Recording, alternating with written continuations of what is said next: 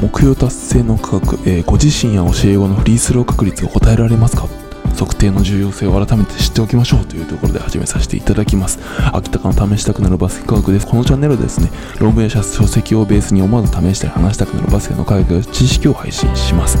えー、今日の動画はこんなあなたにおすすめというところです。えー、いまいちちょっと悩み悩んでいるプレイヤーであったり、えー、うまく教え子が成長しないと悩んでいるコーチ、あとはですね、え子供がバスケしている親御さん、そのあたりに聞いていただきたいなと思います。えー、今日目標達成の科学というところで始めさせていただきますが2つに分けて話していきます。1つが習得確率の測定の重要性、えー、目標を達成するには Mac っていうところで、えー、マクドナルドじゃありません、えー、Apple の Mac でもないんですけど Mac っていうのが重要だというところで話していきます。2番目、NBA や B リーグのシュートの確率を目安として一応しておくのいいのかなと思うのでそのあたり話しておしまいにしたいと思います、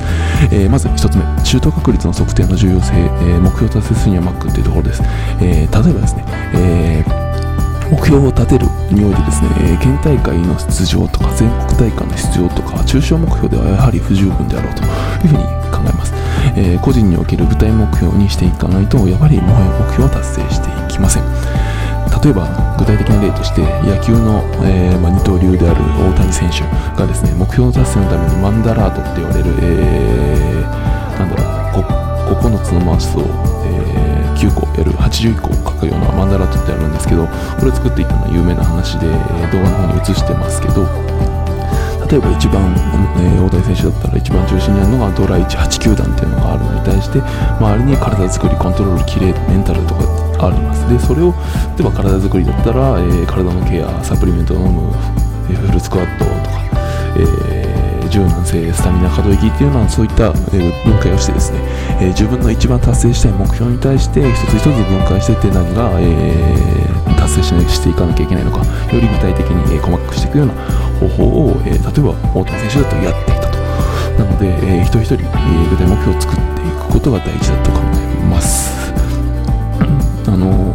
選手55人分かんないですからね。あのバスケの試合とかになっちゃうと何が成長してその例えばどこどこのチームに勝ったとかって分かんなくなっちゃうのでぜひですね個人個人の、えー、具体的な目標を作っていただくといいのかなと。思います。じゃあですねどのように目標を立てるかというところです。でこれが Mac の法則に従って目標を立てることが重要というところになっています。ここで習得率の測定の重要性とか分かっていただけるのかなと思います。で Mac って何かっていうと3つあります、え、1つが、えーと、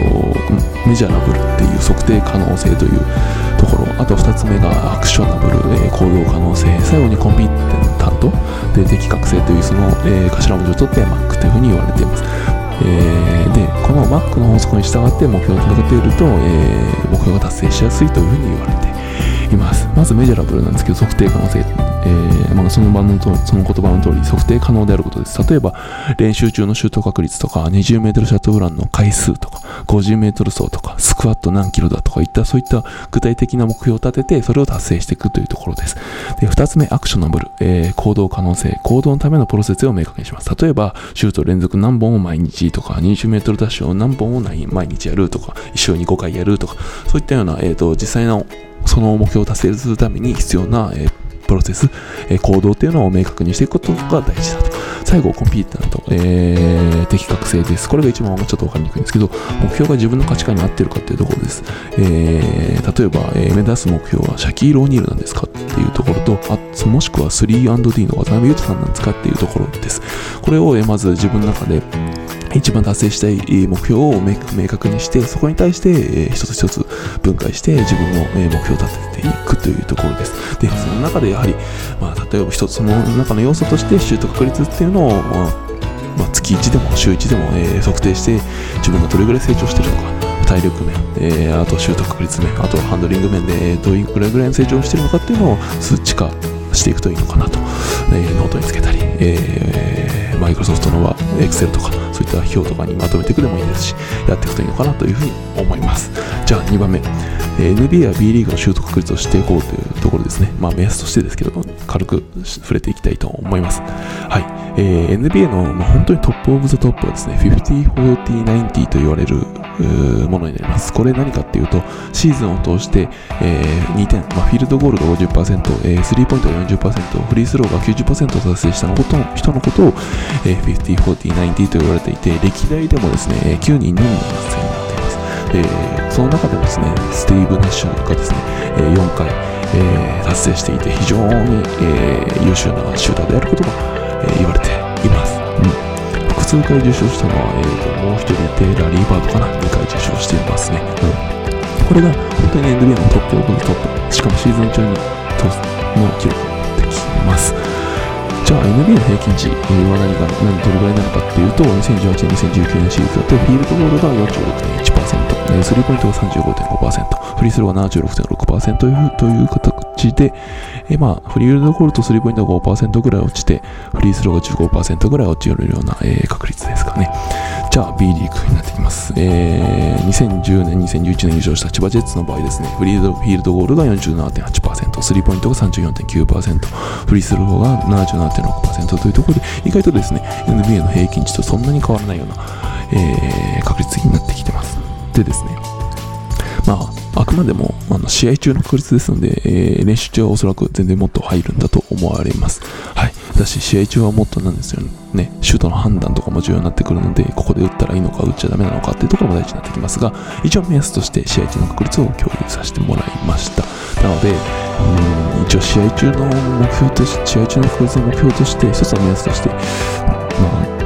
50、40、80ぐらいで考えるといいかもしれないですね。フィールドゴール50%、スリーポイント40%、フリースロー80%、このあたりが、えまあ、それこそ、まあ、小中が厳しくても高校生ぐらいで達成できると、まあ、プロレベルと言ってもいいんじゃないですかね。うんなので、えー、ぜひですね、自分のシュート確率だったり、え、まあ、それこそ、まあ、シュートの本数だったり、シュートの成功数だったり、そのあたりを具体的に数値化してですね、自分がどれぐらい成長しているのか、それを測る指針としてですね、えー、えー、一つ一つの測定というところを重要視されていると良いのではないかというのが今回の話になります。はい。で、次回はですね、え、スタミナの一つの指標である VO2max っていう最大殺生収量のですね、測定方法とか目指すべき数値、プロってどれぐらいの数値なのっていうところを紹介していきたいなと思ってますので、ぜひそんなところも聞いていただければと思います。え、最後まで見ていただきありがとうございます。えー、周りにですね、